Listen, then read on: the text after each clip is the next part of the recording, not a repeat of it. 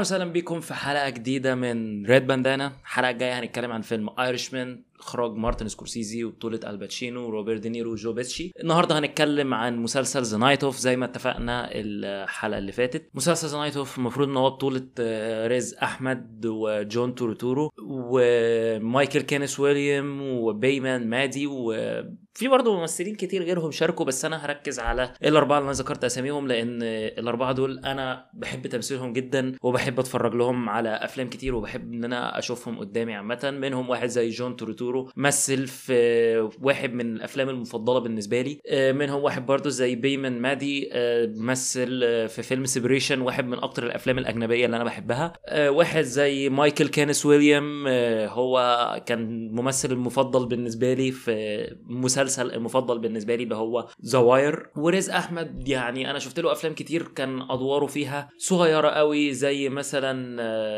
The Sisters Brothers و Venom و Nightcrawler بس برضو ده ما يمنعش إن هو ممثل حلو وأنا كنت آه، أتمنى أشوفه في دور كبير أو في دور بطولة وده اللي اتقدم في مسلسل The Night Of طبعا أنا اتفقت معاكم الحلقة اللي فاتت إني هتكلم عن أول أربع حلقات بس مش هخش في التفاصيل التانية عشان أسيب فرصة للي عايز يتفرج على المسلسل إن هو يشوف ال- المسلسل كله عشان خاطر ما اضطرش إن أنا أجيب مثلا سيرة ال ending أو أي حاجة بعد الحلقة الرابعة فأكون حرقت على حد أي حاجة هو بيتفرج. بس أنا هتكلم لحد أحداث الحلقة الرابعة عن المسلسل. مسلسل عجبني ال atmosphere بتاعه جدا. آه، عجبني التمثيل خصوصا من جون تورتورو ومن آه، ريز أحمد. بيمان معادي هو ممثل كويس قوي وأنا بحب تمثيله جدا وحبيته فشخ في فيلم Separation بس ما أقدرش أقول إن هو عمل حاجة جديدة في آه، فيلم زي The Night Of هو تقريبا عمل دور قريب من اللي قدمه في Separation مايكل كينيس ويليام كذلك هو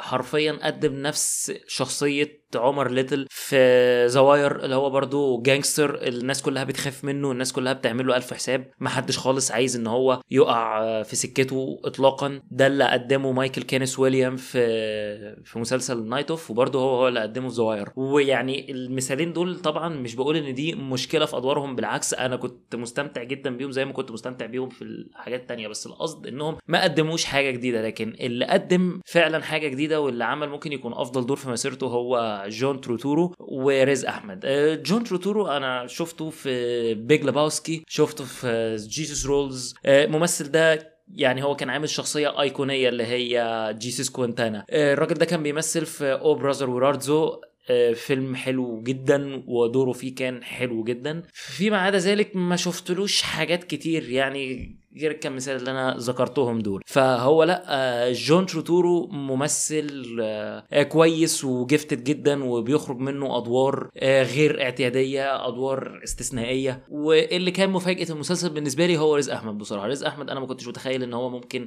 يطلع منه دور حلو قوي كده. أنا كنت متوقع إن ريز أحمد في أحسن حالاته هيقدم دور جيد أو جيد جدا لكن ريز أحمد في دور البطولة هو بصراحة كان ممتاز ما أقدرش أقول عليه حاجة أقل من كده. بس آه، نقطة الإشادة في المسلسل كله بالنسبة لي هو آه، تسلسل الأحداث. أنت عندك الأول آه، هو رزق أحمد كان أبوه شغال المفروض إنه على سواق تاكسي أو سواق عربية أجرة. والمفروض إن هو أخدها عشان يحضر حفلة معينة وركبت معاه بنت قعدوا يشربوا أنواع كتير من المخدرات و طلعوا مع بعض على بيتها وناموا مع بعض صحي من النوم لقاها مقتولة. فهو ما. هو اللي هو فاكره إن هو ما قتلهاش. بس وأنت بتتفرج أنت ما تعرفش هو قتلها ولا لأ. هو ما يعرفش هو قتلها ولا لأ. ما حدش خالص عارف هي البنت دي ماتت إزاي وكمان هي ماتت موتة بشعة جدا. فبتبتدي طبعا آه، بسبب آه،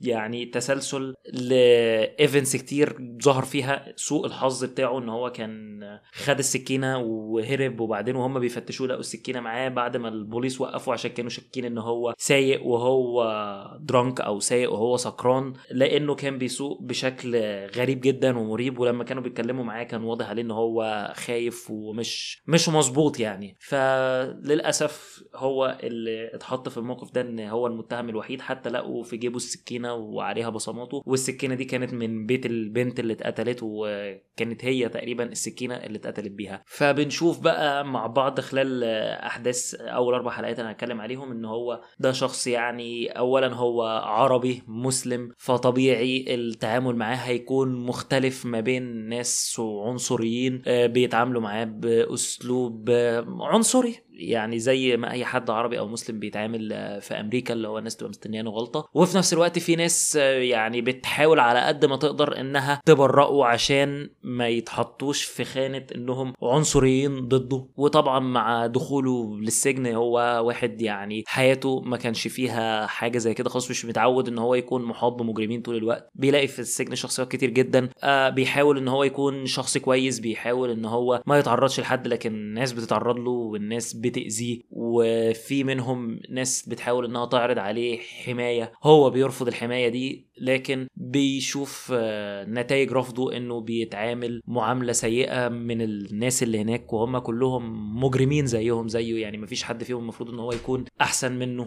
لحد بقى ما بيقرر في نهاية الحلقة الرابعة إنه بيوافق على الحماية بتاعه مايكل كانس ويليام واللي طبعا قرار زي ده بيترتب عليه آه، حاجات كتير بتحصل آه، في الحلقات الجاية مش هحرقها عليكم أنا هكتفي بكلام لحد الحلقة الرابعة بس. فتسلسل الأحداث في المسلسل يعني في خلال أول أربع حلقات هو طبعا فضل مستمر لحد اخر حلقة بس. تسلسل الأحداث في المسلسل هو اللي كان حلو جدا. أنت كل حلقة بتقفلها بتبقى عايز تفتح اللي بعدها على طول مع إن اللي بتقفلها ما بتقفلش على cliffhanger مثلا. بس أنت عايز تعرف إيه اللي حصل بعد كده. كل حلقة بيحصل فيها حاجات عايز تعرف إيه اللي هيتبني عليها. دخل السجن في الحلقة الأولى. إيه حياته هتبقى عاملة إزاي في السجن؟ آه، جون تروتورو بقى هو المحامي بتاعه. طب هيتعامل معاه إزاي؟ آه، قرر إن هو يتخلى عن خدمات جون تروتورو وي... ويخلي المحامية التانية دي هي اللي تكون آه، بتترافع عنه. طب إيه اللي هيترتب على كده؟ فأنت طول ما أنت بتتفرج طول ما أنت عايز تعرف إيه اللي هيحصل طول ما أنت متطلع لإيه اللي هيحصل وده بيخليك ممكن تتفرج على الثمان حلقات في قعدة واحدة زي ما أنا عملت بدون ما تحس بأي ملل. المسلسل فعلا مش ممل خالص. ده غير إن إخراج المسلسل وتصويره والأتموسفير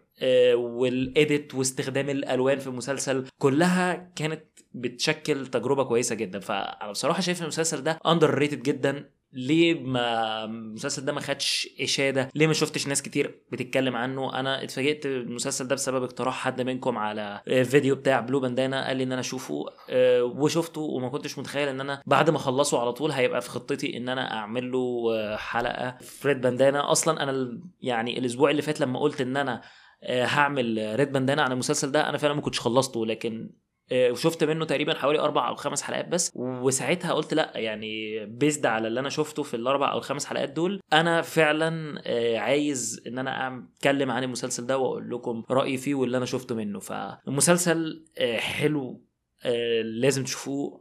أنا استمتعت بوقتي معاه جدا. بفكر أشوفه تاني أه بفكر إن أنا أعمل له كده watch party أنا واصحابي عشان خاطر آخد رد فعلهم عليه. ولكن أه لحد دلوقتي يعني من اللي أنا شفته أو هو مسلسل أصلا يعني موسم واحد والموسم ده منتهي مش هنشوف له مواسم تانية. أنا مبسوط جدا من اللي أنا شفته في المسلسل ده. مبسوط بال character development اللي كان بيحصل لشخصية ريز أحمد في الفيلم. مبسوط بتسلسل الأحداث. مبسوط بالقصة خصوصا في مبدأ القرارات إن شخص بدأ ياخد قرار متسرع اترتب على القرار ده إن حاضر بدأ يحصل له مشاكل المشاكل دي بدأت تمس أهله بدأت تمس عيلته خصوصا إن العربية الأجرة اللي هو أخدها عشان يروح بيها المشوار دي كان أبوه مشترك فيها هو واثنين كمان عرب مهاجرين معاه. آه، طبعا العربية بدأ يتعاملوا معاها على إنها evidence في الشرطة فاتحجزت ف مش عارف يرجعها فالراجل بدأ يكون صورته وحشة قدام صحابه اللي مشاركينه في العربية دي وإن هو مش عارف إزاي يتصرف معاهم. فده جزء من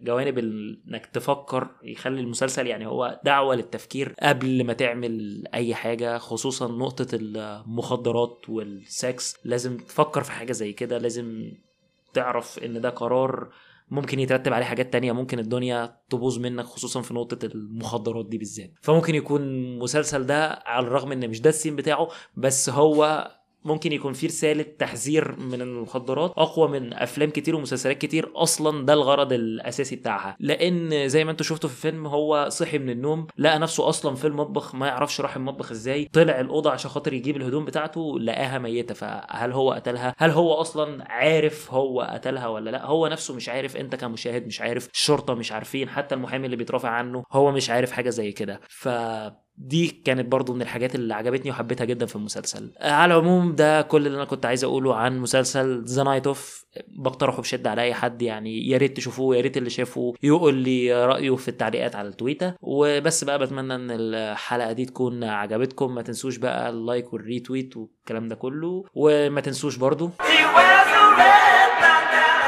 يلا سلام.